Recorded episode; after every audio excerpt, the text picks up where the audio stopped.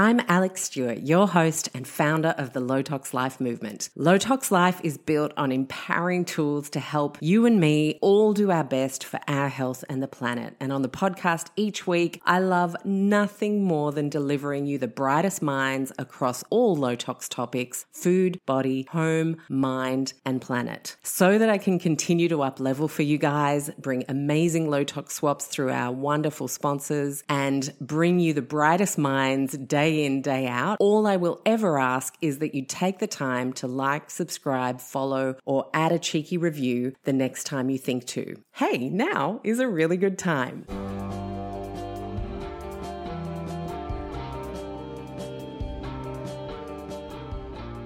Boy, am I glad you have tuned in with me today because this week we are kicking off 2024 with Dr. Jason Hawrelak. And he, for those of you who may not have heard the two shows we've done with him, which I will put in the show notes for you so you can back catalogue because they were both fabulous, is one of Australia's brightest minds when it comes to probiotics and gut health. We are going so many places today because Jason was recently at the Global Probiotics Annual Conference, heard lectures from people doing incredible research, incredible thought leaders in the gut health and probiotic space. And today's show is basically your crib notes of that conference. What do we know about all of the questions we have about gut health? Where are we at with probiotics? Yay or nay on gluten? We cover it all today, including the estimated time between now and when we may actually be able to go to a poop bank and place an order. Uh, if any of that sounds intriguing, I know you're going to like today's show a lot. We have two wonderful sponsor offers. And this year, what I'm going to do is I'm actually going to elaborate in the show notes about some of the things in the ranges of the sponsors and their wonderful offers that they provide for your low tox swaps to be a little easier on the hip pocket uh, so that you can actually go deeper if this is something of a priority for you right now. Our first one is uh, the Natural Bedding Company. These guys are celebrating 40 years in business this year. They have stunning showrooms that you literally want to move into here in Sydney and over in the Gold Coast. And they've curated 15% off with the code LowToxLife, a huge range of products on their website or in their showrooms. And uh, you have the link to that curated range, which includes, by the way, some wool products which have never been discounted. Uh, I know a lot of people find swapping pillows and mattresses and uh, and things like that a little bit exy. And if it's time for you to do that, I can't recommend this beautiful family business enough. Their integrity and ethics are awesome. So head to the show notes, lowtoxlife.com forward slash podcast, and you'll find more information there, including some of my recommendations. Our other sponsor, we have guaranteed up until the end of March this year Oz climate is back. It is a very humid season for us here in Australia, and you might want to make the most of that 10% off with the code LowToxLife, and that includes on top of any sale prices they have on their website. Uh, again, I have done many shows, many Instagram reels, both on humidity, on dehumidifying and on air filtration. So I don't know anyone who's never had an unexpected leak. Uh, I don't know anyone who doesn't have to deal with some sort of environmental effect, whether it's uh, allergies, whether it's bushfires, whether it's pollution. And Oz Climate is a brilliant Australian business uh, providing top notch appliances for us when it comes to dehumidification, air purification, and now portable air conditioning. So head to ozclimate.com.au, 10% off with the code LowToxLife. And again, more information in the show notes with some of my personal recommendations. Enjoy today's show with Jason. It's a cracker. Jason, how are you?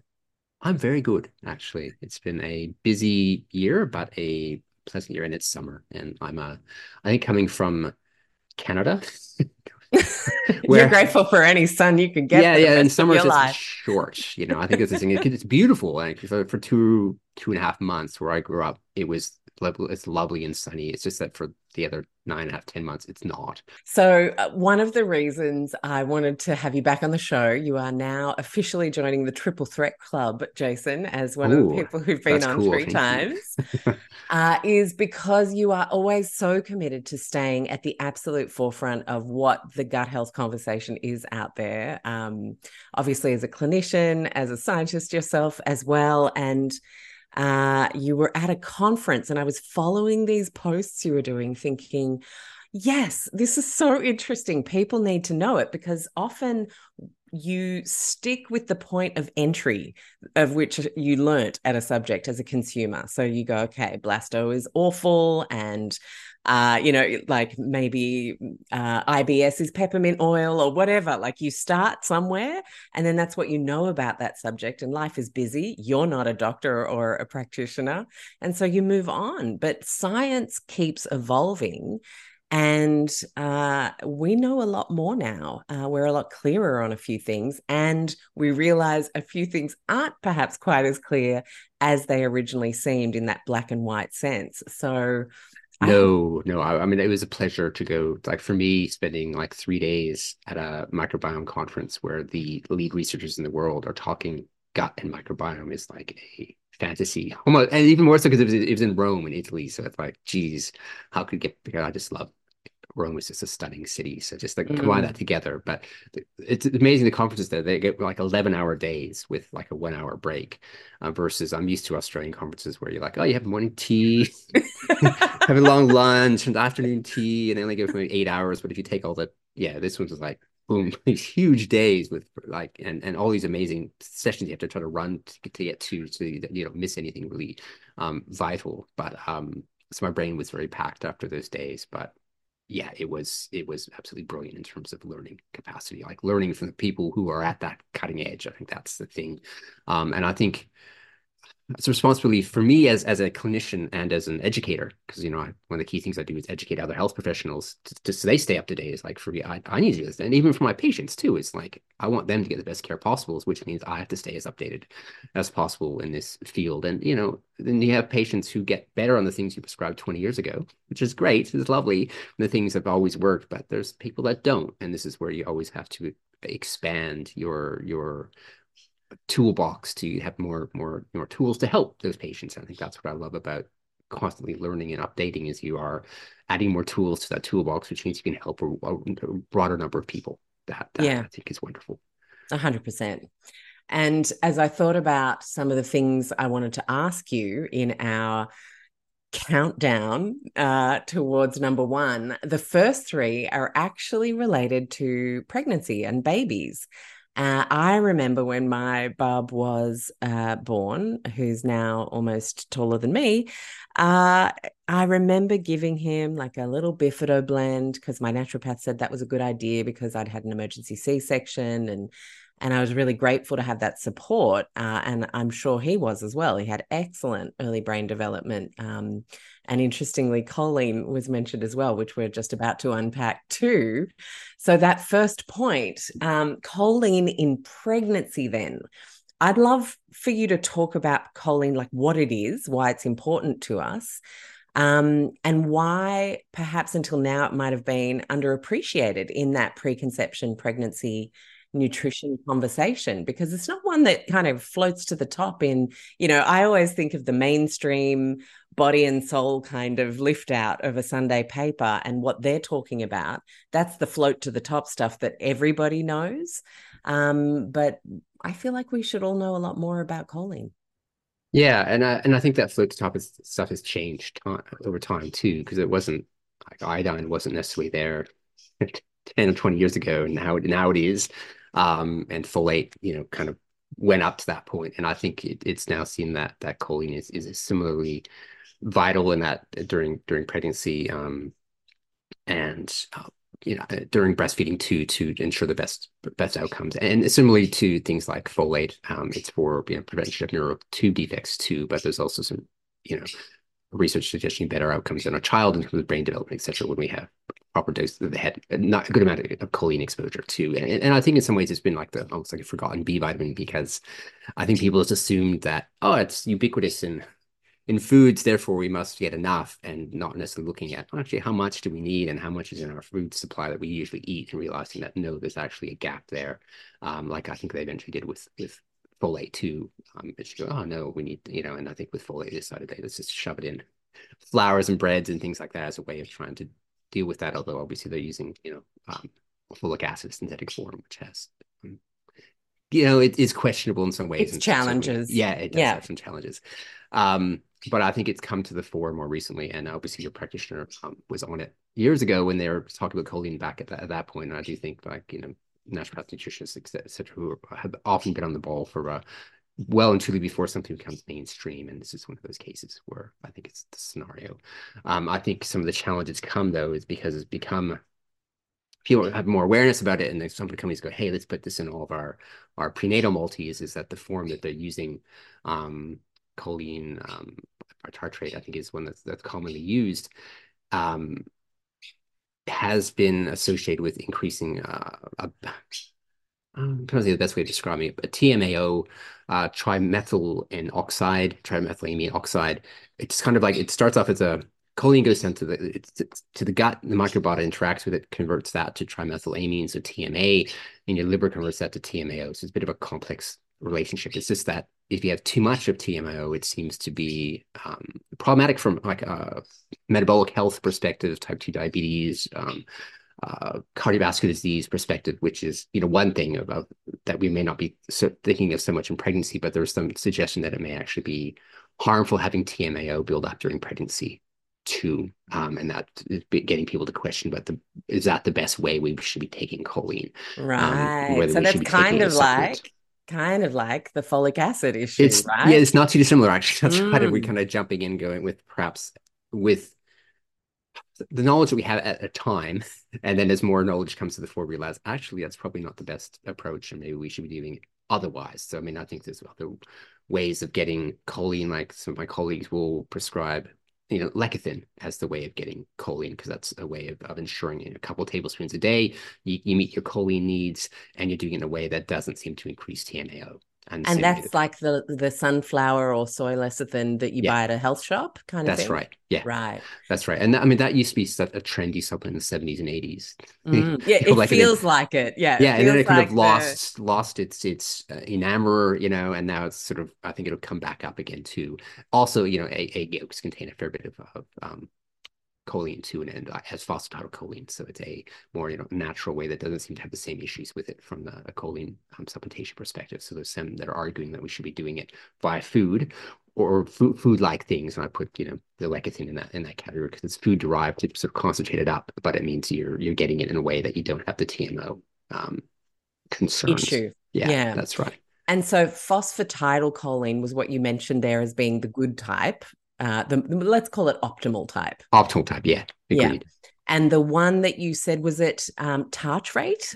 Yeah, so yeah. By bitartrate is what's okay. often added to supplements. So that's the one we want to try and avoid if we can. If we've got a choice of two between us, let's go with the phosphatidyl. Yes, I think that's the prudent option if we can. And I still think probably the, the bulk of data is suggestive that having choline in that as as bitartrate is better than none, no choline, but it's just not the optimal way of of having it, you know, and probably similar to the folic acid too, is like, you know, that we know that folic acid itself, well, not the optimal form has prevented neural tube defects from, from occurring. Yeah. It's just that we now know that we can give it in better form and we don't have to, some of the issues that we're having. Um, yeah. And so given we are actually talking about it and there might be someone who's brand new to all this, who's like, so what type of folic acid do I take? Uh, it, I mean, I have a funny pregnancy story. Later, finding out I had a homozygous polymorphism in my MTHFR gene. Um, I was taking a folic acid in a B complex, um, 400 milligrams a day or micrograms a day, whatever it was that you had to hit. And uh, I remember my pregnancy addiction was the frozen packet spinaches from the supermarket. Ah. Melted into a pan with a ton of butter and salt. And I just ate that every single day of my pregnancy. It was like a drug. And of course, later finding out that I had this polymorphism, so I wasn't getting that folic acid. You so, needed real folate. I found a way. And I just did. find the human yeah. body amazing like that. So that's a food example. But if someone was looking at supplements, what do you want to see in the ingredient list? Yeah, and this is this is totally not my my default area, but I no, no, I know. Yeah, I yeah. just Uh, but but it but it is it's like the uh, tetrahydrofolate is kind of the one we're after. Like the and and some people argue about folinic acid being helpful, maybe a combination of folinic acid and the the the the folates, meaning we, we cover things the best best possible. Um, but I think it's essentially avoiding when you can folic acid. But I think you know, again, like there's the the the the having none it's not going to be helpful either but having just trying to choose supplements that contain the right form and or dietary sources i think you can't go wrong because you know the, the folate we find in nature is the right sort it's just a human made synthetic version that that can do some of the functions but in some people not other aspects of it because we're lacking the ability of you know pushing that through to what we want it to become yeah, absolutely. Yeah. Now, one of the posts that you did about the conference uh, was from Professor Ventura's suggestion for bifidobacterium cultivation supplementation and also talking about maybe there being a situation where you should be stool testing babies um, to decide before supplementation. Yeah, right. So yeah, that's it's, new. It's an interesting area. Yeah. Mm. And I think um, sometimes we forget about how unique your microbiome is. And I think this feeds into that and how it's been passed down your family line for generation after generation after generation, your unique um, family strains of bifidobacteria, for example, that are different from other family strains of bifidobacteria. And the idea here is if you're kind of supplementing with you know someone else's bifidobacteria, which kind of you are when you're taking a supplement of bifidobacteria, it's come from somebody else or some usually a person, but sometimes an animal, um, but typically people. And and often the supplements we're taking are in a kind of like there's certain bifidobacteria um, that we see as more sort of like baby infant style bifidobacteria. Then we have sort of more adult style bifidobacteria.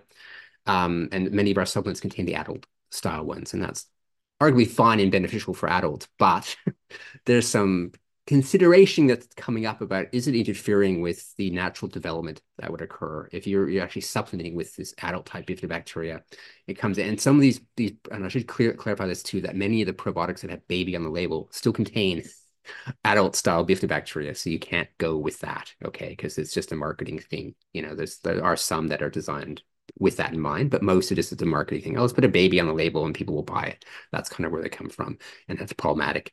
Um, and it may be more problematic than we actually know because the idea here might be that they can outcompete your indigenous populations of that the infant specific bifidobacteria um, for, for food sources, which in this case might be human milk oligosaccharides. Um, and and therefore actually not you don't get the same kind of uh, development of bifidobacteria populations because I think the human I mean, my, my colleague Don Dawn Whitten, who I work with in Probiotic Advisor, this is her specific area. So I'm, I'm like second best to her for sure in this area. But she was there's some degree sharing between um, those infant specific ones where they actually encourage the growth of other bifidobacteria. And that's not the same case with the adult type ones, particularly uh, Bifidobacterium subspecies longum, um, um, infantis or infantis.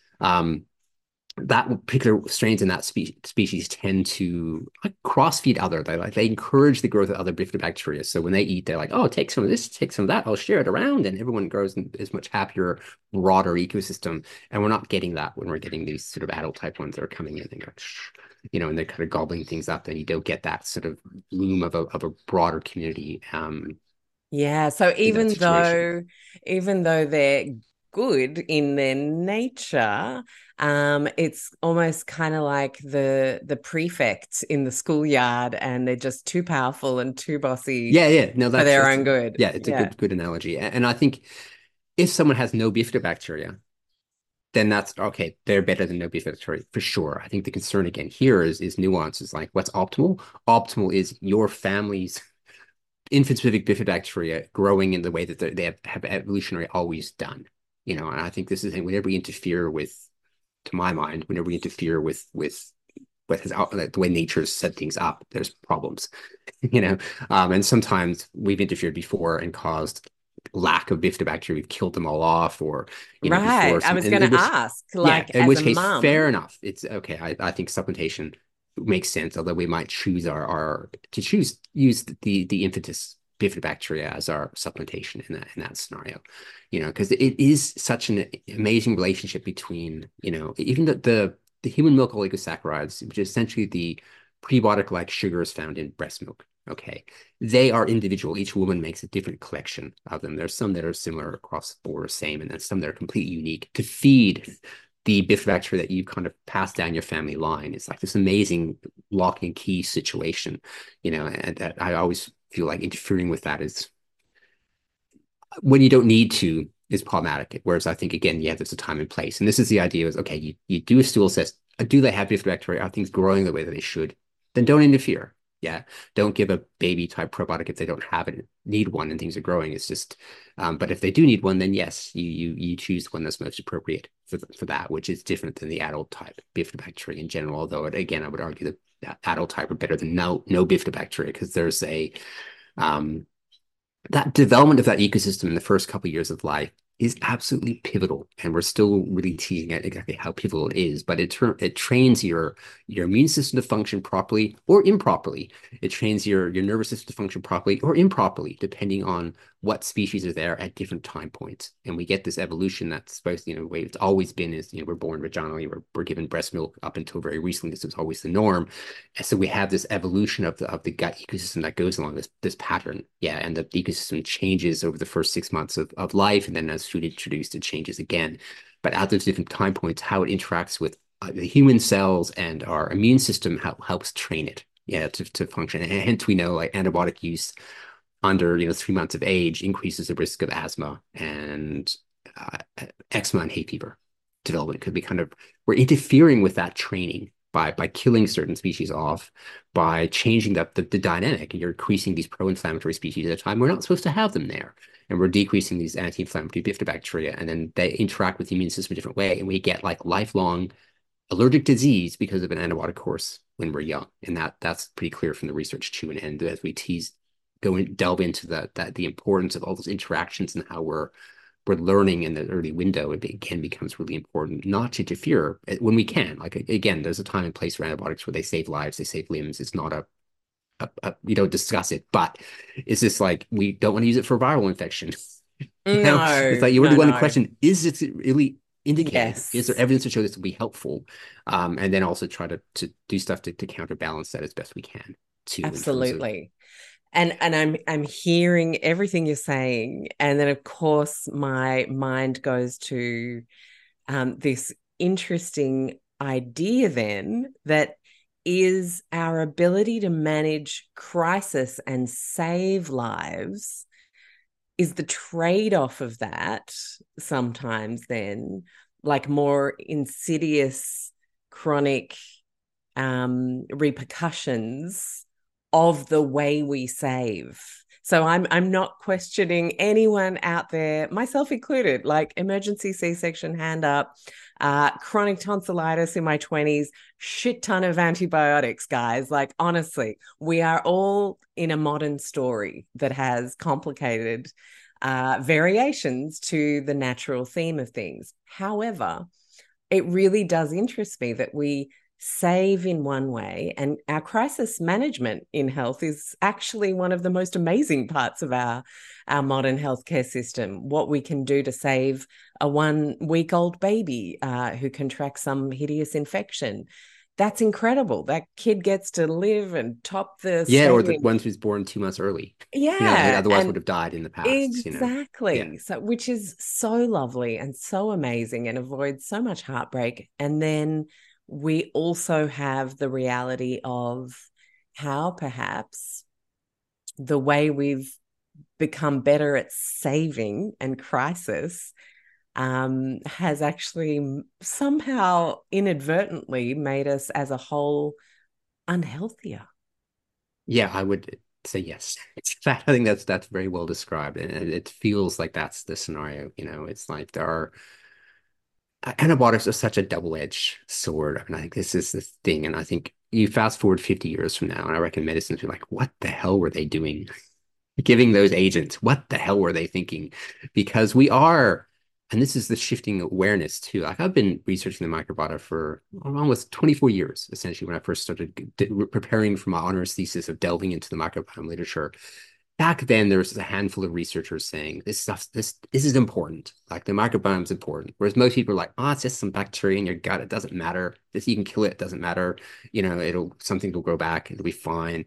Um that's changed a lot over that time. Um so i lost my track a little bit there in terms of where i was going to go with that but um it's more sort of just to bring you back. It's it's about like recognizing almost that the next evolution of medicine is to take into account when there is a crisis how are we creating scaffolding around that yeah yeah thank you. to you then not create an after effect of chronic disaster yeah, where we're kind of slightly unwell in a variety of growing ways over the human lifetime. Yeah, because I, I, I, can't I accept so. that that's our future. Yeah, because I think we'll get it and we'll go, okay, well, yeah, again, C sections save lives when they need to be done. We should do them. No, no one's debating that bit. It's just like, can we do anything to help that ecosystem that we've essentially changed develop as per normal? Like even um like C-section born kids, for example, their skin microbiome is the same as the hospital staff that touched them first. It's not it's not like either mom or dad. Whereas in a normal, you know, vaginal birth situation, the skin flora resembles you know the parental microbiome, but skin flora for C-section kids resembles hospital staff that touched them first. But can we inter intervene with that process? Yeah, if you if they uh, if you have a towel or you know from home that has mom and you know parental microbes on that, and then that goes onto the bub and they go directly onto the to the you know the, the mom right then and there. Yes, that would mitigate those things. So there are ways we can do to you know try to normalize things after those interventions, but we have to be aware of the fact that they cause harm. And I think what I was kind of leading to before getting lost before is just the end, like that awareness of microbes go from they don't really matter to actually these are these are really important. We should think of these as the the new microbe organ. It's the same as like the stomach or the small intestine or liver. It plays these really important roles, and that's that's sort of gaining traction at long last. But now there's a shift uh, of thinking of us being these um, meta-organisms or holobionts that are composed of human cells and non-human cells, and that makes us us. And I think this area is really gathering sp um, speed. And I think, yeah, in 20 years' time, we'd be like, yeah, you are human cells and, and microbe cells together make you you. And if you're killing the microbe parts of you, there are consequences to that. Yeah, and that's kind of what we've been doing inadvertently with with the that thinking of uh, antibiotics like chemotherapy, but they kind of have been because they're killing parts of you, you know, and there are consequences to that, and including, I mean, I was reading some, some studies looking at early childhood antibiotic use and cognitive decline and increased risk of Alzheimer's, like you know, years years later. Um, other research looking at again, antibiotic use and cognitive decline, because I've been writing some lectures in the area. They're looking at women in their 50s, and if they had taken a cumulative uh, two months of antibiotic use from 50 to 59, um, in their 60s, they lost four years of sort of cognitive capacity in their brain from from that use of antibiotics in that in that time because of the changes in the microbiome, the pro-inflammatory nature of them.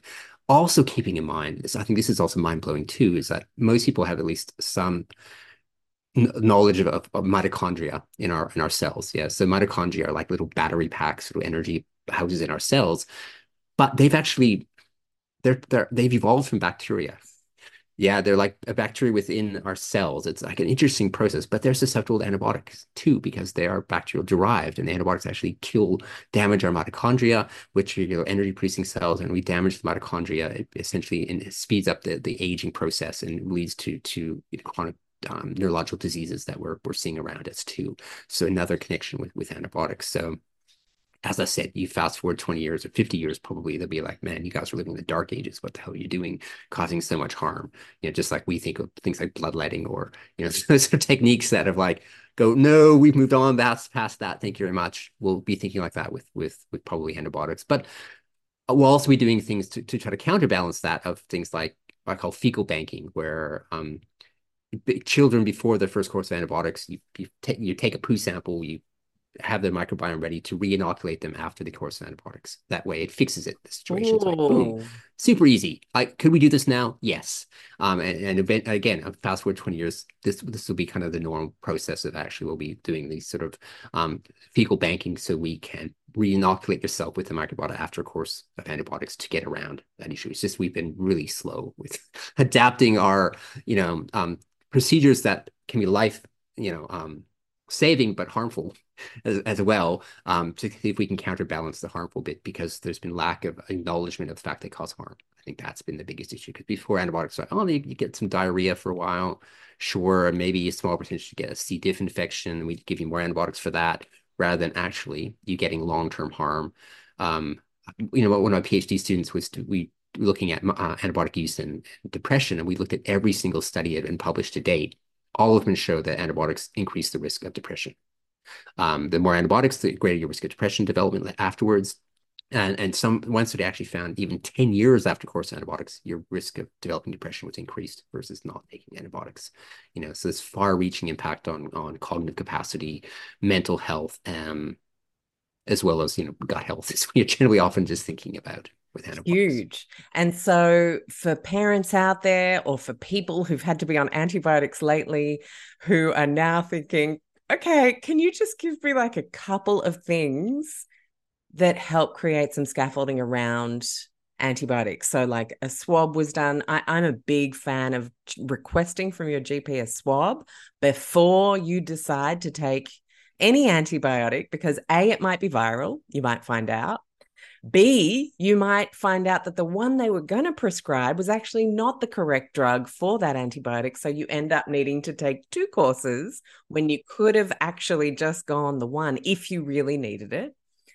Um, so I think people having this literacy around an empowered conversation with their health professionals is step one.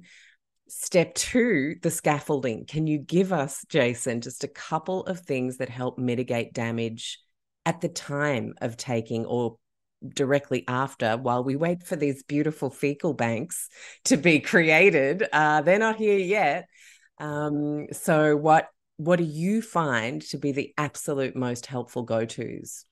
Yeah, we now know that if you take the right probiotic during the course of antibiotics, you will limit the degree of damage caused and help it restore more quickly afterwards. And and I should say the right probiotic. I'm stressing that bit because there uh, there was a study uh, published a couple years ago that had like major media coverage because it showed that taking a, a, probiotic supplement during antibiotics actually slowed the restoration and, and, harmed the microbiome. It turns out that it was it was it was an Israeli probiotic supplement on, on, the marketplace there, and this particular um, probiotic, the strains used in that supplement, did produce compounds that were harmful to our gut microbiota.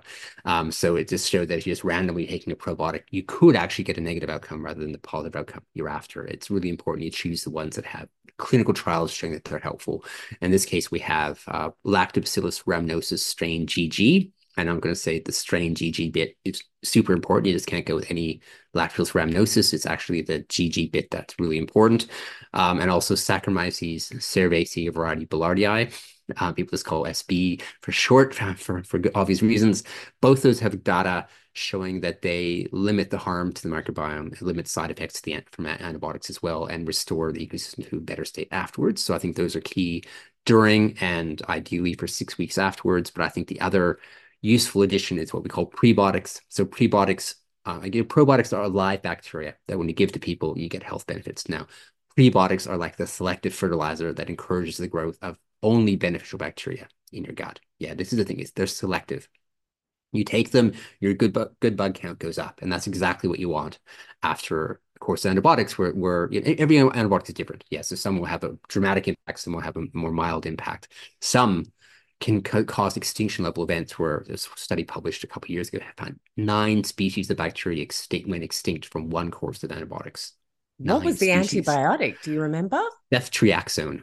Wow. Ceftriaxone, and it was given by IV too, so it wasn't even taken orally. It's like a dose intravenously, nine species gone forever from that single thing. And, and this is where you start thinking of, you see, like as someone who works in the microbiome field testing patients, you just see the ones who take all the antibiotics you get this lowering and lowering of, of ecosystem diversity and richness because every single course will have an impact Well. I can definitely vouch as someone who gets a big green tick on my microba score for very diverse, Oh, good. happy. So, and I would have taken, gosh, chronic tonsillitis lasted about 15 years before I finally kicked it uh, with gluten uh, sensitivity, something we're going to talk about in a little bit. Um, probably 20, 25 rounds of antibiotics. Yeah. Um, Maybe even 30 if you just count the lifetime and the couple of times either side of that. But it was a very intensive time.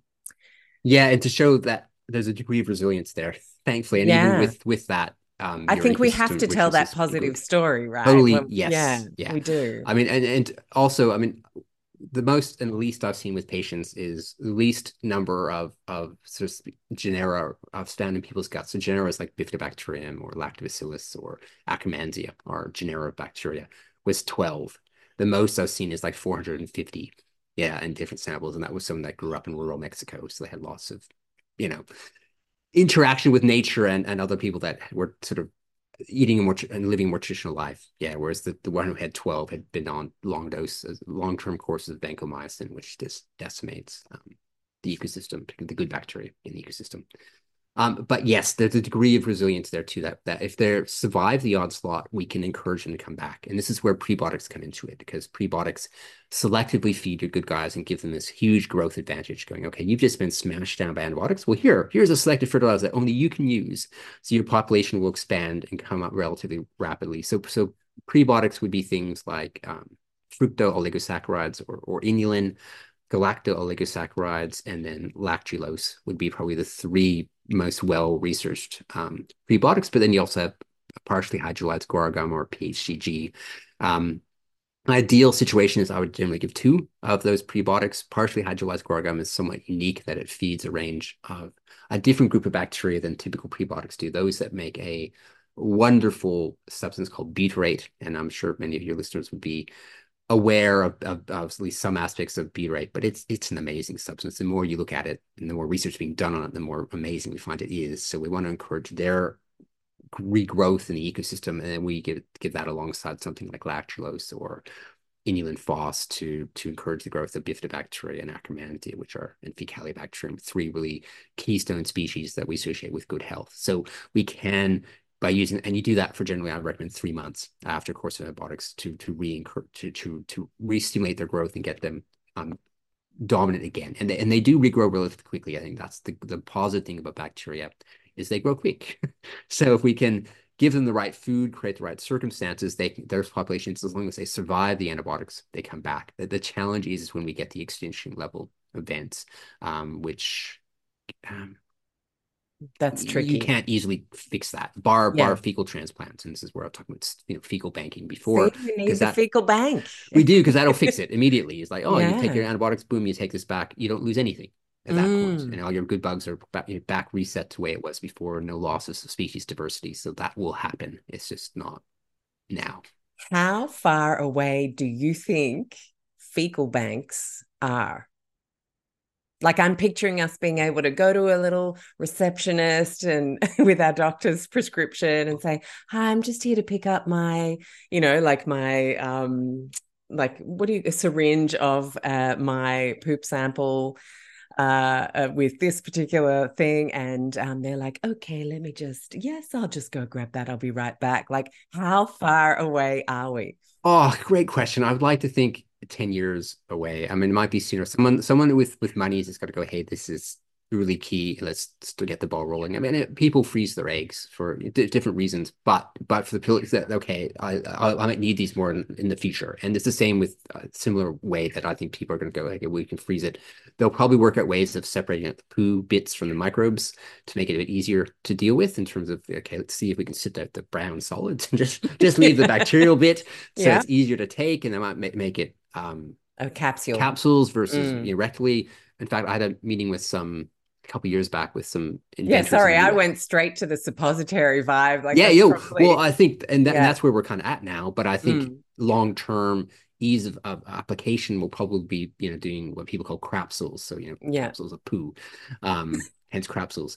But there was you heard it here, folks, guys. yeah, and, and I had a meeting with some some some um, inventor uh, people in the U.S. and they had developed a a, a, machine that you that you kind of put on your toilet and then you would poo into it and they would collect it and then you just spin it and then all your poo would just go and fill out these capsules so you can actually make capsules at home without touching any poo and then you just put them in your freezer for later use you know? So that was like a home home job way of, of doing it. So i think that will become more commonplace too. People will lose a bit of their and and those are sort of this enteric coating on the capsules so they don't release in your stomach because that's the thing mm. that will will die if they yeah you don't want the acid. stomach acid to just kill it right? no no that's right yeah. so release into the small small bowel so again that's I keep waiting for their, their product to hit the market so it's been waiting a couple years it's still not there but again that's not too far off um but I think there it might be 500 bucks for that so it might be like you know a bit uh, much for some people to have, and then they have to a special spot in their freezer for their, for their fecal matter to, to, be in. But the nice thing about you know with a self FMT is you don't have to worry about passing on disease or you know um, health conditions because that's something that that I think the power of, of the microbiome is, has really come out in, in recent studies looking at, at how we can use poo to treat or give diseases. Yeah, we can we can give Alzheimer's by taking poo from someone with Alzheimer's and give it to rats, and those rats will develop Alzheimer's disease. It's really amazing, and we can conversely take um, poo from young healthy rats, give it to rats with Alzheimer's, and their Alzheimer's goes. You know, and their brain clears away the Alzheimer's, you know, the plaques and the, the tangles go just from changing their their their gut ecosystem. You know, so. yeah, this area is immensely That's exciting. exciting and interesting. Yeah, and, mm. and, there, and, there, are case studies of people clear, getting rid of Alzheimer's from doing poo transplants, and they weren't doing it for that purpose. They're doing it because they had a C. diff infection and then the life-threatening infection that wasn't responding to antibiotics. So, like, okay, we'll get a poo transplant, and there are people where their Alzheimer's clears, like their cognitive scores go up after two months, four months, six months after FMT. They no longer have Alzheimer's. Their cognitive decline. They're cognitively normal. And to me, stories like that should be front like, page news front page news. and they should get people going what the hell? Like how how is this happening? And yeah i know fmt is not going to be in that fashion is not going to be the most easy thing to, to get people to take but it tells us how important the gut microbiota is and how vital it is and how we can change things. And and again in the same field there's like the reversal of aging process too where we can take poo from young young animals and give it to to old old ones and it reverses like the aging process you know um and again, we can take poo from old people, giving it to rats, and they develop, they get old very quickly. It's, it's it's really phenomenal, and I think sometimes the fountain of youth is actually going to be poo.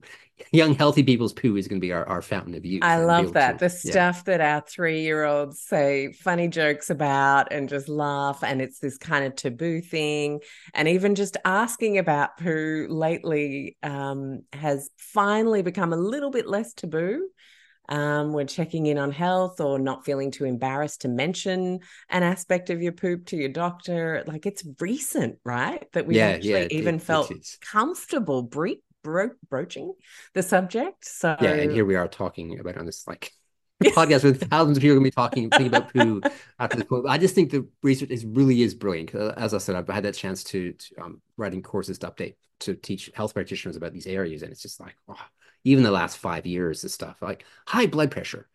Would you have thought that you could pass on high blood pressure from a poo transplant or get rid of high blood pressure from a poo transplant? Yes, it turns out you can, you know, and just like stuff like that, you would never have made that connection that there was a gut link. And this is what's been shifted that last 20 years from, you know, gut bacteria not being important. Oh, gut bacteria important for some gut conditions to actually, this is absolutely vital for your, your health, you know. Um, and there are even, there's studies now using poo transplants for skin cancer treatment.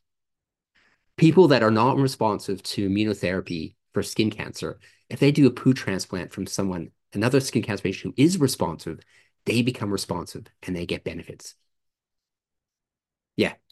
You know, yeah, it's it's an amazing area of, of just showing how important the microbiota is. Um, and now they're doing research looking at okay, if this person with this cancer type has this microbiota picture, they're going to not turn out well from an outcome perspective. If they have this type of um, ecosystem shape, they're going to actually respond really well to to treatments and have better long term survival. There's research in that those areas too. So this is what I mean. It's really we're at this tipping point that it won't be long before we're doing fecal banking for ourselves. That there'll be I would say a trade of poo for mm, people, rich people wanting to, to, live forever. Going, oh, yeah, I keep buying young people's poo to, to, keep myself young and healthy. Like that's going to evolve out of this situation as well as using it for, for, you know, skin cancer treatment and Alzheimer's and Parkinson's and multiple sclerosis, these areas that there's already some preliminary positive research in. Um, so watch this space, I would say. Yeah, move over stem cells. There's a new poo on the block. There is, and I always think there'll be like those people that had the, the unicorn poo. Like I remember having a a patient's partner who was in his he was in his 40s. Um, he had with home birth, home birth in in in in um the Netherlands, never antibiotics. 40 wow. years old, one course of antibiotics. He was breastfed for two years. If you could tick all the boxes for, for, the ideal microbiome, and most of us do not, including myself, he did. It's like home birth, the best microbiome you can get is, is via home birth. You know, adequate breastfeeding, major tick there. Um, no antibiotics ever. Grew up in sort of a hippie household where they ate like whole food diet without food chemicals, organic food.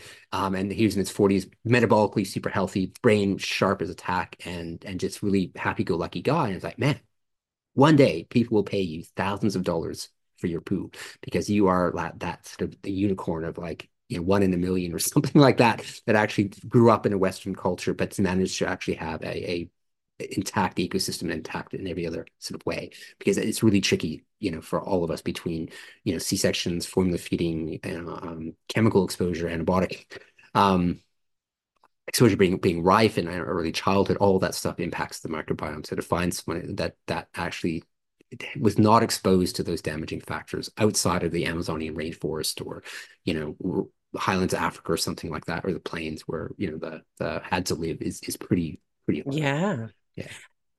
Wow. And so is there a black market for poo at this point in time? Do we know? Oh, well, if so, I'm I'm not aware of it, but I reckon it probably is.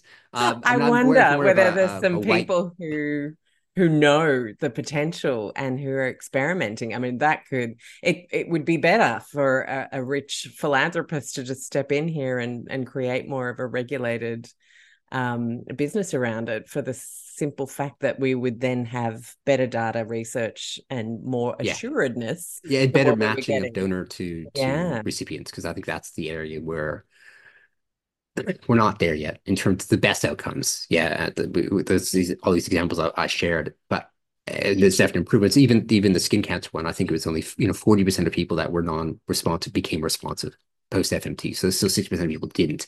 So we know that, okay, maybe if we were able to better do the research and match what traits we want, we can actually get people at up to 80% or 100% people responding to that, that sort of immunotherapy treatment for their skin, malignant skin cancer.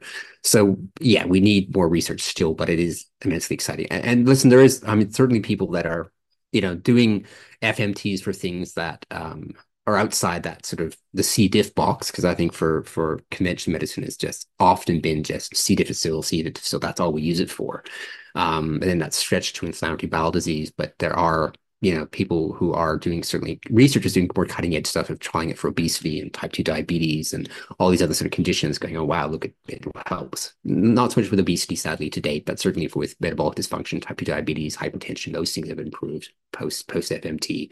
Um, but we're still early days in terms of finding the, the best um, ways of matching, you know, donors and, and recipients yet. Mm-hmm. Yeah.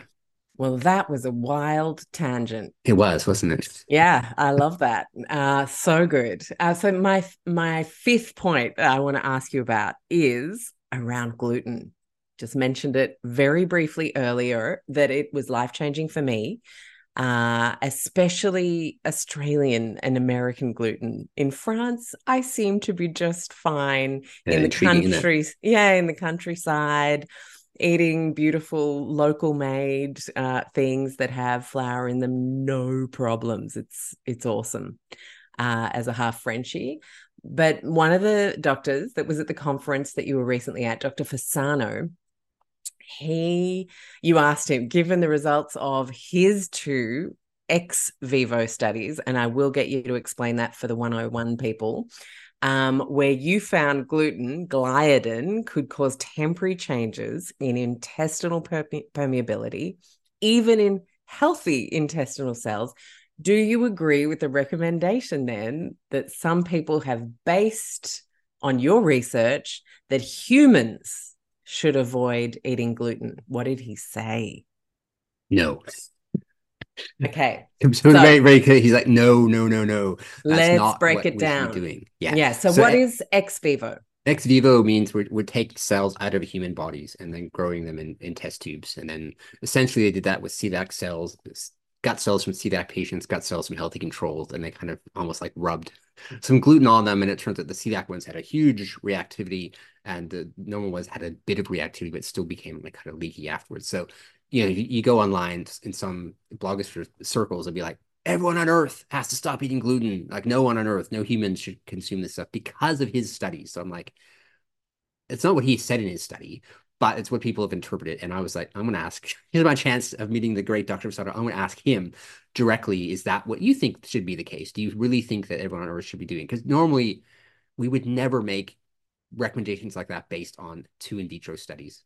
You know, um, that that's such what we call low quality data. You know, it's like and there's you know other in vitro studies not show that, did not find that same thing too. I should point out too at least at least one finding that it didn't increase permeability in healthy controls. So you know it's a bit of a lack of clarity there for the for one part anyway. But he was like no because because essentially what from his perspective people who are celiac obviously people that are gluten sensitive yes and probably people with autoimmune disease is the categories that he put in. Those are the ones that should be avoiding gluten, but not everybody else. He eats gluten and he's fine. He said most of us are totally fine with it. It's just if you have those things going on, then it's definitely celiac, definitely you know gluten sensitivity, which we're still defining what that means. You know, there's no great single test for it.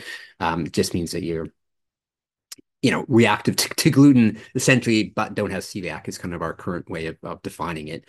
Um, and then autoimmune disease where it's there's certainly an overlap between celiac and autoimmune disease as part of the picture and on and also that we know that you know leaky gut is is one of the things that seems to precede um autoimmune disease and it even precedes celiac development too interestingly enough is it having leaky gut first there's got to be some sort of you know trigger that causes gut damage for celiac to eventually kind of evolve onwards interestingly enough Mm.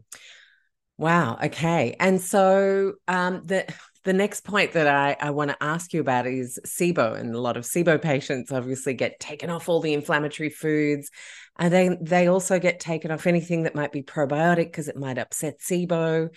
Um, but at the conference, this seemed, uh, in terms of what the conversation is currently, quite debunkable that you would um, that you would just blanket decide that probiotics were bad for SIBO patients. Yeah, and this has always been an interesting, for me, an interesting area, and, and partly because my my PhD and my honors degree, which I started back in '99, was in the gut microbiota in IBS patients and, and dysbiosis in IBS patients, and so I was like all over the research with prebiotics, probiotics, the microbiota in IBS at the time when someone came up and said, "Hey, you know, um, SIBO is a driver of IBS, and therefore, you know, probiotics are bad." But I'm like, hold on, we've got studies in the 1950s showing that probiotics are helpful in IBS, and you've just said that IBS is essentially 84 people, 84% of people is what they said at that time. Uh, patients with um, IBS have SIBO, and it's like this is not not fit. Um, and they also said stuff like the small intestine is supposed to be sterile, and it's like no, it's not. never was. Never not not meant to be. It's just the the um, eventually eventually that moves to okay, no, it's not sterile. It's the amount of bacteria that matters, and you know, and now that's kind of shifted over the years to it's not even just the amount of bacteria, it's whether you've got pathogenic bacteria there that actually seems to matter. Like the people that have symptoms that we call SIBO tend to have lower diversity of the ecosystem um, and higher levels of, of more pathogenic bad bacteria like Klebsiella or E. coli or gr growing in their in their small bowel, or, and that seems to be causing the harm versus uh, and sometimes streptococci too, for that matter. But it's now being seen, I think, from the the more recent research in the last five years as a, a disease of dysbiosis rather than just any bacteria in there is problematic. And that when you embrace that, it changes your thinking because what what can probiotics do? They can change dysbiosis. You can give a probiotic to alter the ecosystem to one that's actually healthy.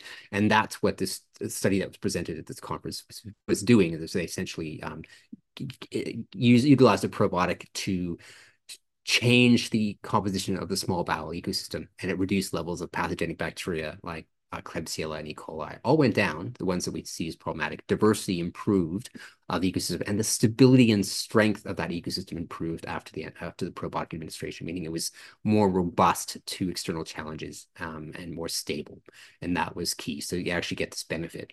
Um, yeah, so that was that was interesting to see clearly because that was one of the few studies that was able to like just show the actual impact on the on the gut ecosystem the small bowel ecosystem specifically, because most research we do looks at colonic, because we get poo, so we can look at the colonic ecosystem, not the small bowel stuff. But this was research done on people that had had ileostomies, where they had their colon removed. They had like essentially a hole in their gut where their stuff came out at the end of the small intestine. So we can actually look at the, the ecosystem there in the small intestine very easily and see how it is changed by interventions. Yes, it was pretty novel approach in that way.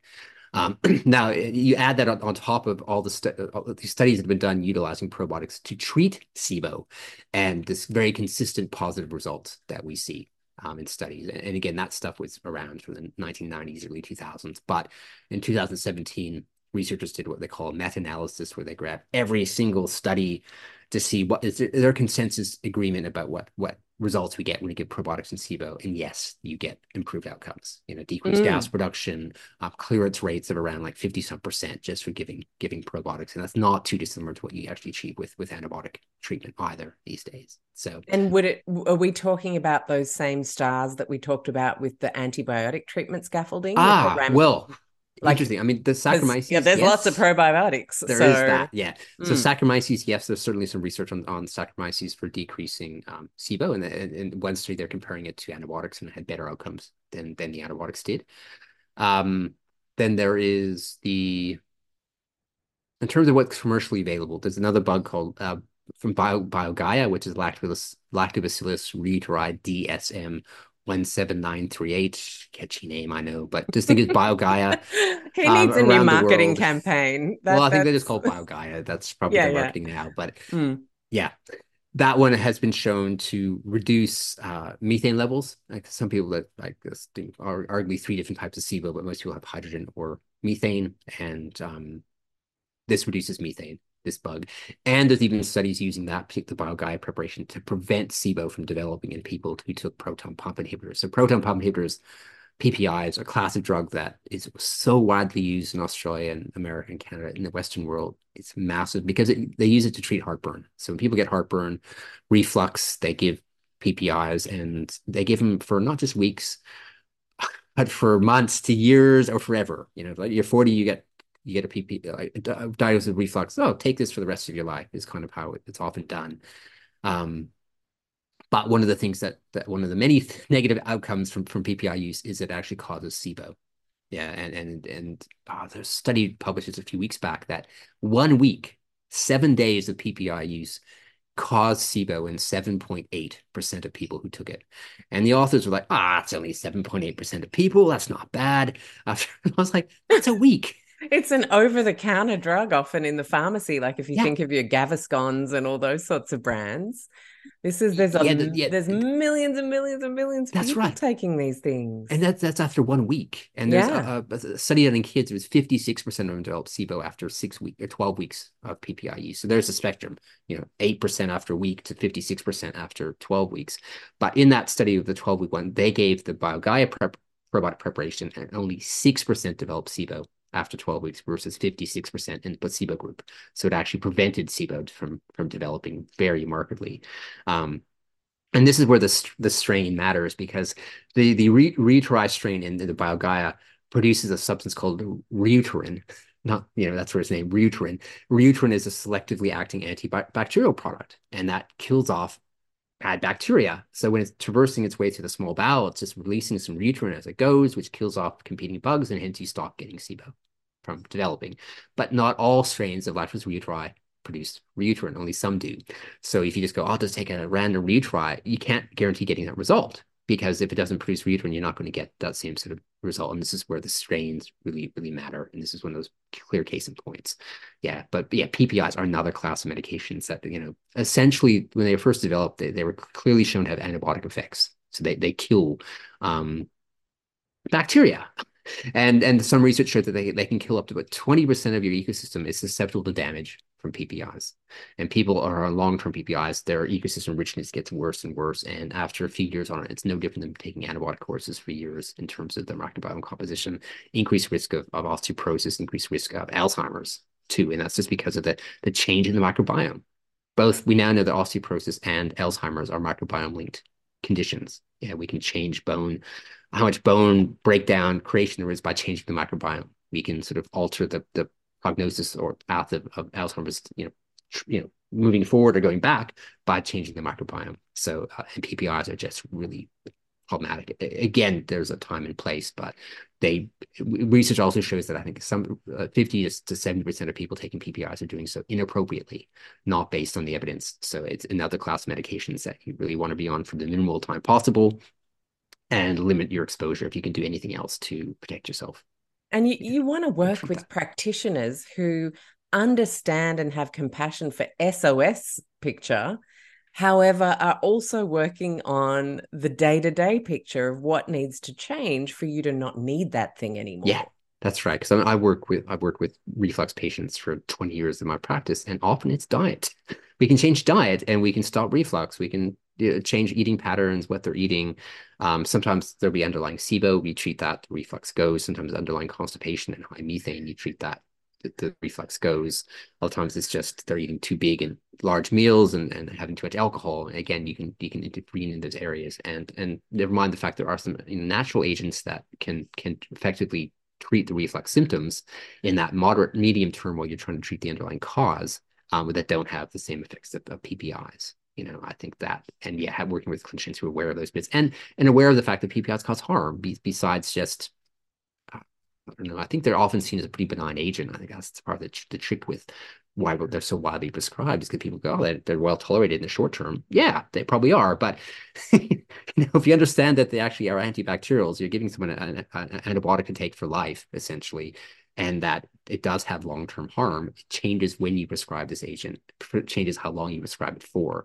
Never mind the stuff that, that you know 7.8% of people developing SIBO after a week might mean that you're less inclined to just like let's give it a try. I don't know what's wrong with you. I'm going to give you a ppi and see what the impact is which occurs. Like i, I see my patients not infrequently just prescribed a ppi because the doctor's aren't sure what's going on. They're like let's try it see if it makes a difference.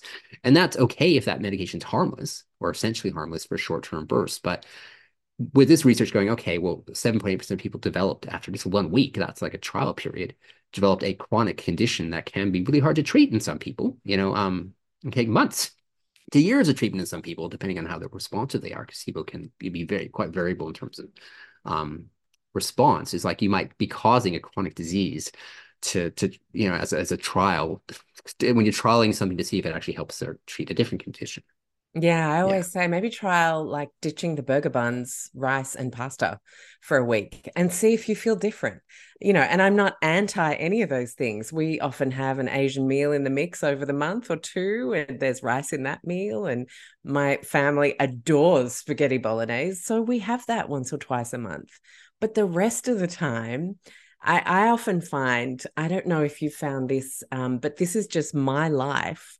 I find if I mix a, a high carb and a high protein meal together, so high carb, high animal protein, that would be the heartburn meal. I can do carbs and veggies. Yeah. I can yeah. do protein and veggies. But there's something about mixing the high carb, high protein together that for me is a a no. And my husband's found the same. Interesting. I, I to be honest, I, I felt that I had when I haven't had reflux since I was a teen. But mm. when, I, when I did have reflux then, it was when I had feel, meals like that. That mm. exactly like yeah. that. But I don't necessarily see that super common as, as in my patient population. Oh, wow. Yes, in okay. some, but but others it is um, alcohol or there's certain things that make the sphincter lose its its strength and tone. Yeah, yeah. Uh, alcohol is one of those things that's it's a common driver. Um, just eating larger meals like, and drinking fluid with meals. Sometimes there's just very simple things that, you know, you eat, eat till you're full and then you drink a couple glasses of water on top of that. Your stomach you're only really expands out and then it, the pressure is, is, is goes up and you get, you get it coming up so that way too. So sometimes it's, it's not even what they're eating so much as the quantity of food they're consuming and, and reducing food intake with their meals that makes a world of difference. Other times it's more complex than that. But um, it, but it's interesting that observation because I could I could think back when I was a kid when I had reflux. It was always after actually spaghetti bolognese was probably yeah, a little better than it was actually 100%, when I think about it. Yeah. 100%. And my husband was traveling to New Orleans for uh, work last year. And so it was a week of like, there was chips and burgers, or there was like a slider, or like very sandwichy kind of situations um, you know, hospitality conferences. It's not known for like leading with really healthful foods at the breaks. Um, but he was like, oh my gosh, I just can I just have a, a steak and salad? can I just like really simplify? Just have because he knows now, and then it's just it's sorted in two days. He just doesn't have those problems anymore. Uh, so I think it's also about just tuning in, right? We're so disconnected. We externalize health so much that we hardly have the conversation with ourselves about what's working. Yeah, and I think the convention, conventional med- medical model that we have gives clinicians so little time with their patients, and it means that do they discuss diet much or lifestyle? No, and the end result of that is often okay. I've got seven minutes with you you okay, you've got reflux. Okay, you take this medication. And will that help in the short term? Yeah. And that's sometimes we're after these like short term fixes and um and people patients aren't even necessarily told that there's a dietary connection. And some I think are should be aware of it if they are paying any attention at all. And some I think do pay attention, they can't see pattern that occurs too, don't get me wrong. But I think for many there's there's a clear pattern there from if they were paying attention to to how the body was responding to what they're putting in, they would they could work out what's what's healthful and health enriching for them and which ones are actually causing them harm and symptoms. 100%. Uh, now, I have two more things to ask you about. One is uh blasto so blasto blastocystis Cystis? blastocystis yes cystis yes i didn't want to get it wrong um do we have to go all out at, to war on this microbe uh it sounds like not so much no, I think I think the research has shifted here, and I can say as a clinician, I'll put my hand up here. Twenty years ago, if someone presented with symptoms and blasto on a stool test, I would target that. That must be the cause. Let me try to kill it for you. I was there myself, like you know, in the early two thousands when I first graduated as a as a naturopathic clinician. I wasn't using antibiotics to target it, but I was still using, you know, I, I would say pretty strong herbs that can cause you know broader microbiome damage, trying to kill this thing um, because the research at that point was su- strongly suggested that it was problematic. Okay, and all in all clarity, that's where the research was in the '90s, and was was really around that. Everyone was just doing the best with what they knew. Exactly. Yeah, yeah, it's just that knowledge has evolved since then, and and I think it's important that we evolve with that change of knowledge because now, because I think part of this, the studies initially were like, okay, this person has symptoms we check if they have blastocystis. Oh, look, they do. Therefore, that must be the cause. Yeah. They didn't bother checking if healthy people had blastocystis either. And whether there's greater proportion of blastocystis in people that had symptoms versus not. And when they started doing studies like that of what's the prevalence in healthy populations, they're like, oh my God, it's actually immensely prevalent. And and they, like I think there's some studies showing that 55% of Australians have got blastocystis in their guts, you know?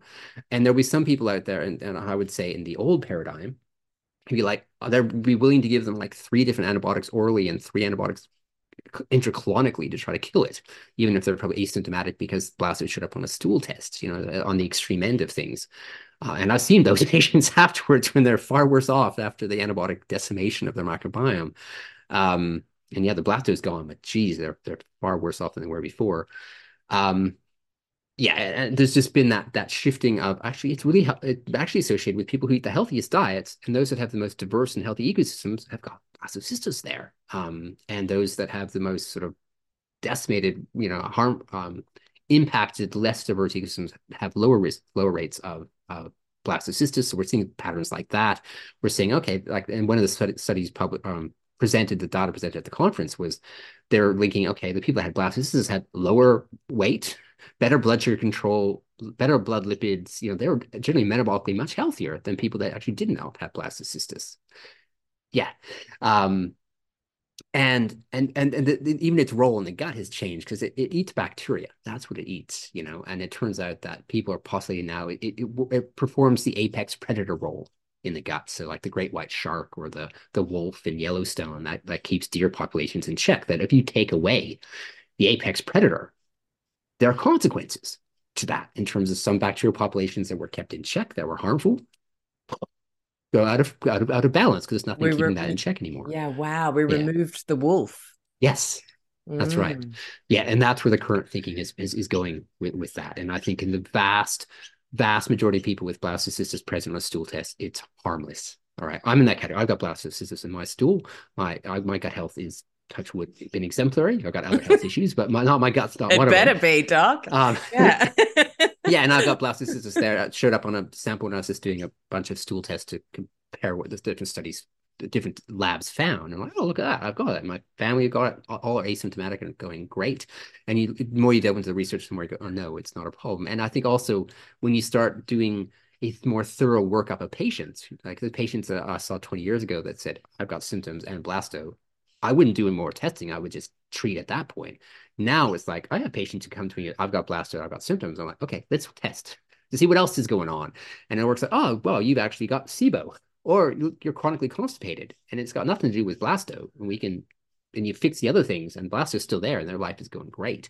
You know, I think it's only a very, very minority of, of patients um, that were blasto as actually a cause of their problems. I wouldn't say nobody, but I would say I have not treated someone in my clinical practice to, to target the blasto in the last eight years or something to give you an idea, yet it shows up on stool tests frequently and we get good results because we're treating the actual cause which is not not the blasto you know and there uh, i mean i think there are some arguments that maybe the wrong diet if you're eating a typical western diet um a crappy diet and lots of emulsifiers and and you know and you've got plastic, maybe there's a greater chance of harm being caused from that interaction yes but that also means that you can change the diet and improve the healthy ecosystem and and turn that that maybe pathogenic blasto into actually a, a healthful variant um, just by changing the environment around it. Yeah, which uh, to me seems like a much better approach than let's see if we can you know give you six different antibiotics at once and, and try to kill the thing, um, as, as well as decimate your entire ecosystem as part of that process too. Yeah, wow. Yeah. So many parallels. I'm sort of thinking almost about like mental health or like the bad boy who's misunderstood and actually just needed to be loved as a child. And like, that's, that's just, interesting. I hadn't thought of it that way, but yes, I Yeah. always, uh, you know, because I always, I, I did a lot of um, uh, kid education on gut health, like many years ago when we ran our Thrive course and uh, as a live course, and it was about helping parents like describe. So I often use Star Wars and the lightsabers and all the things to just, you know, good guys, bad guys, little kids understand that.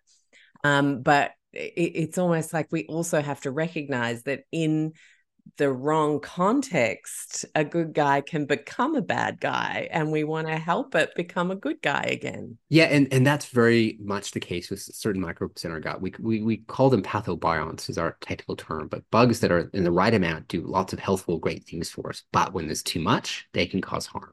Yeah, or too little. I would argue that there's harm comes from that too.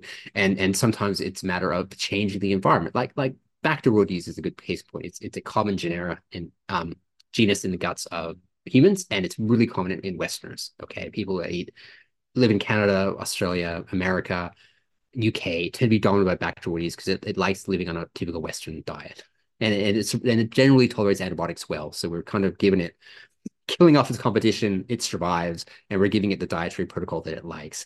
Um, and in that context, it produces harmful metabolites.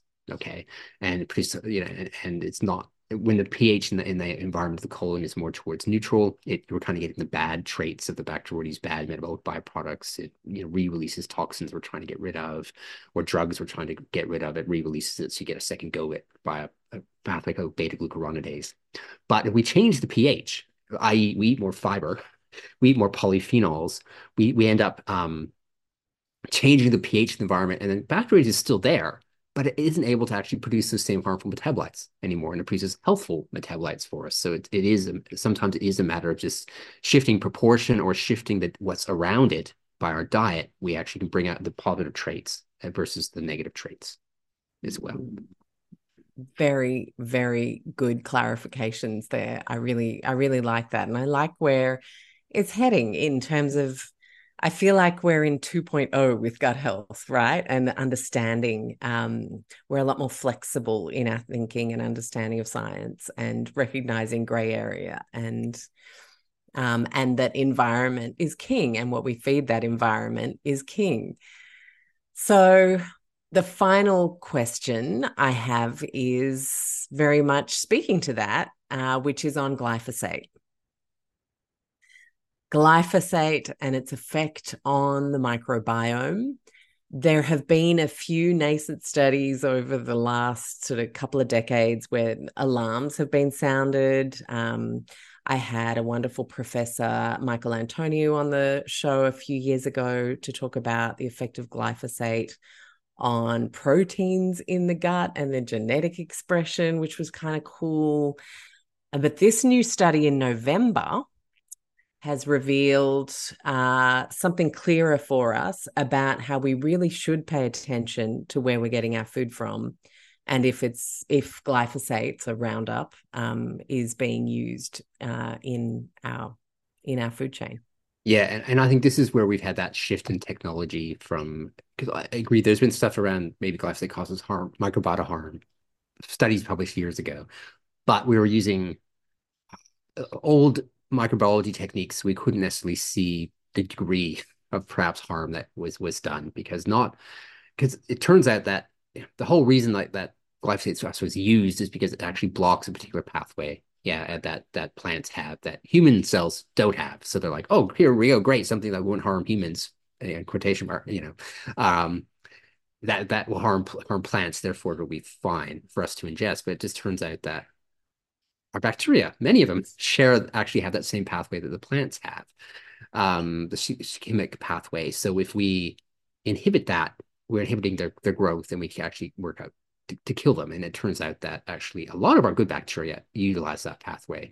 So when we ingest glyphosate, it actually inhibits the growth of our good bacteria, whereas some of the bad guys actually can tolerate higher amounts of glyphosate. So glyphosate might actually have a selective antibacterial effect in a bad way that we're actually and we need to ingest more of it, we're actually selecting for more harmful species are going up, and the healthful species like Faecalibacterium, which is really a keystone health species for, for humans, and Bifidobacterium, we've talked a bit about already, their populations go down because they're sensitive to that that agent, whereas things like Pseudomonas or um, Salmonella, go, they're, they're like, oh, we tolerate this thing quite fine, so they'll, they'll keep going.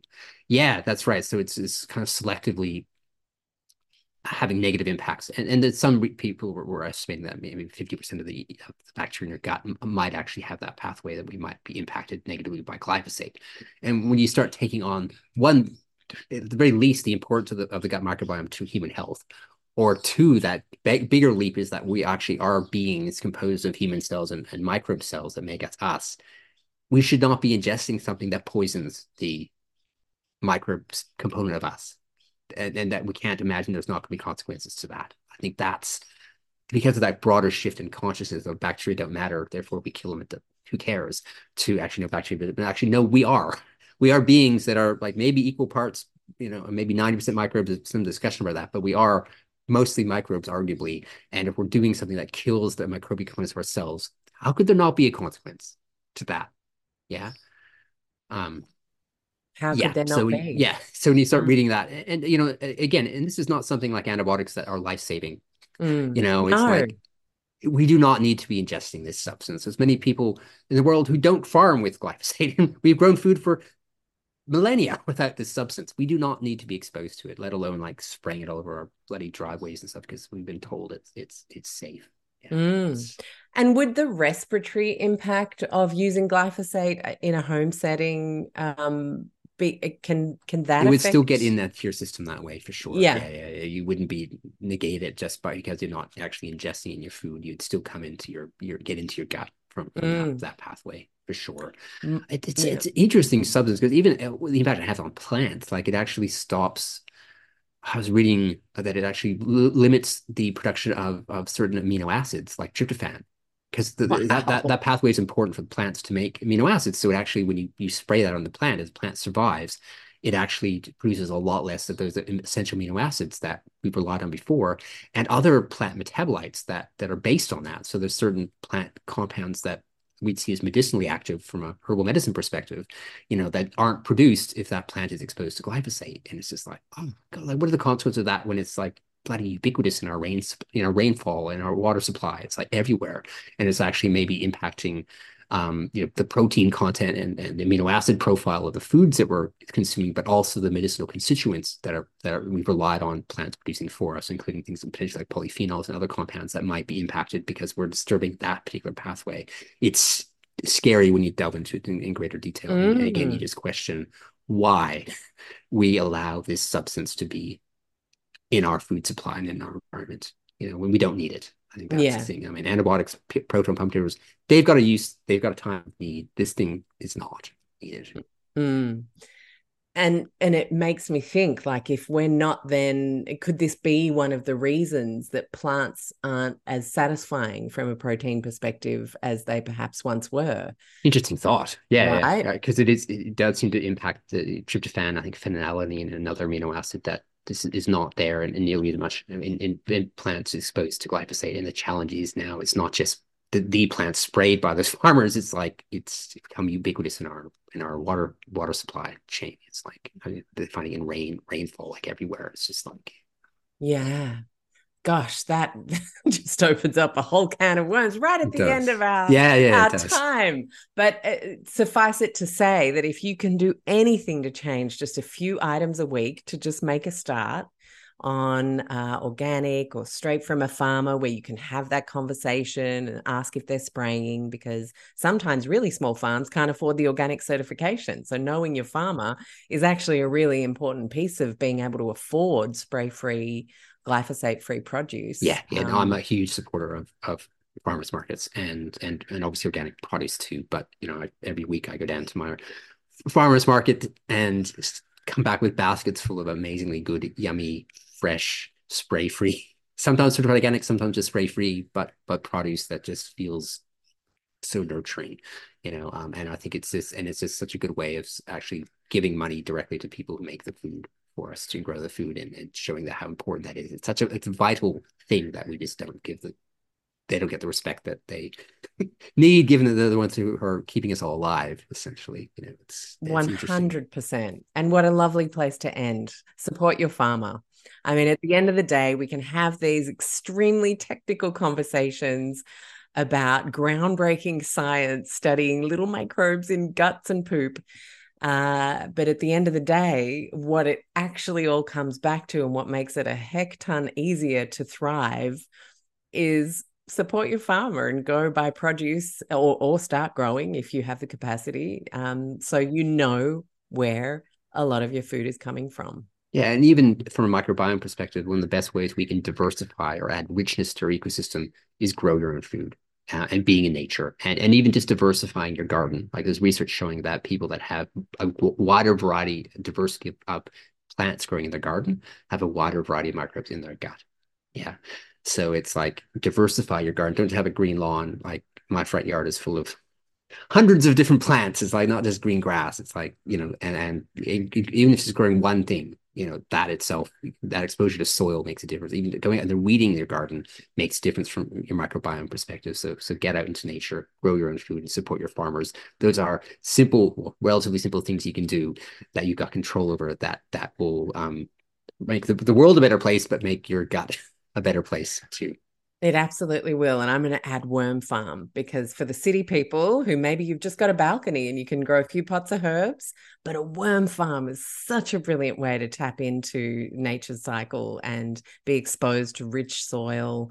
Uh, yeah, I, and growing I, growing plants on the veranda, even if they're not edible plants, but just having mm. that exposure to plants because they've got their microbes. And if we're interacting with those plants, we get exposed and inhale and ingest those microbes too, which interact with us. And humans have always been you know exposed to microbes up until relatively recently in our you know city lifestyle where we might be no longer getting that exposure. And i think we miss there will be again negative consequences when we kind of change what we've always been exposed to.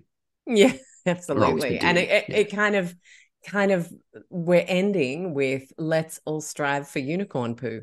That's where we're ending we can, and we can do our best with where we're at. You know, I, I, I, am someone that I was I was no breastfed, just just formula because that's what they did in the 70s. like, yeah, me don't too. even bother breastfeeding, just give formula. That's that's mm. better. That's what the doctors told my parents. They did. Mm. Mm. they're trying to do their best, and that's just what they were told.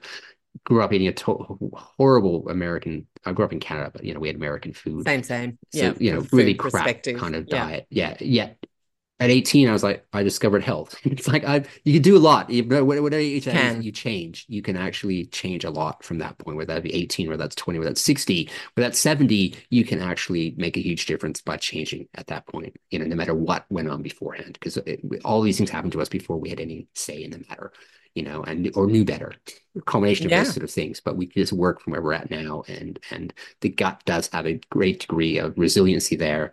And I think if we can do some of those things of, of being out in nature, wilder spots, you know, exposure to nature like that, as well as guarding those simple things, will actually start feeding new species into your gut. Maybe not in any permanent way, but if you're constantly exposed, it's no different because they're constantly there because you're constantly exposed to those microbes. Yeah, brilliant. Thank you so much for all your amazing work and for sharing what is happening at the forefront today. I really, really appreciate it. Ah, you're welcome. It's been a great conversation. I enjoyed it too. I hope you loved today's show as much as I loved bringing it to you. I want to remind you that if you are someone who craves a low tox community that is judgment free, full of empowerment, has health professionals and building health professionals that can support you, as well as me in there answering questions multiple times a week, I want to invite you to join the Low Tox Club. For the price of less than a cup of coffee, a month, you have an annual membership for $49 Australian, so it's about $30 US or euro, that allows you to have a member masterclass every single month with a health professional or global expert from the podcast where we have them to ourselves for an hour to ask questions and deep dive further. You have the beautiful supportive chat group. You have Q&As with me, me answering questions. We read books and talk about them and a whole bunch bunch more. You can head to lowtoxlife.com, hit the explore tab, and join the club is the very first option on that list. Of course, we have over 10 evergreen courses that you can jump into anytime, whether it's navigating everyday low tox swaps with our Go Low Tox signature course, whether you have kids and you're wanting to know how to best support them with our Low Tox Kids course, whether you're planning a family and looking at a healthy low tox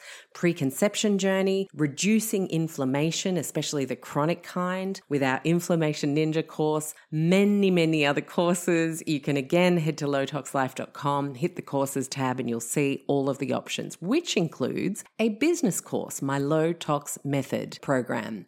Uh, a lot of people don't know, but uh, I was doing a lot before starting Low Tox Life in 2009. And I was a business consultant across hospitality, health, retail, and cosmetics, I have been in business consulting for a very long time. So I absolutely adore helping people move into the low tox space or develop their low tox businesses. So that's a way I can support you. And then, of course, there's our wonderful social media communities at Low Tox Life on Instagram and of course the website with over 250 gluten free recipes, blogs, downloadable PDFs to help you navigate wanting to get rid of synthetic fragrances in your school or office.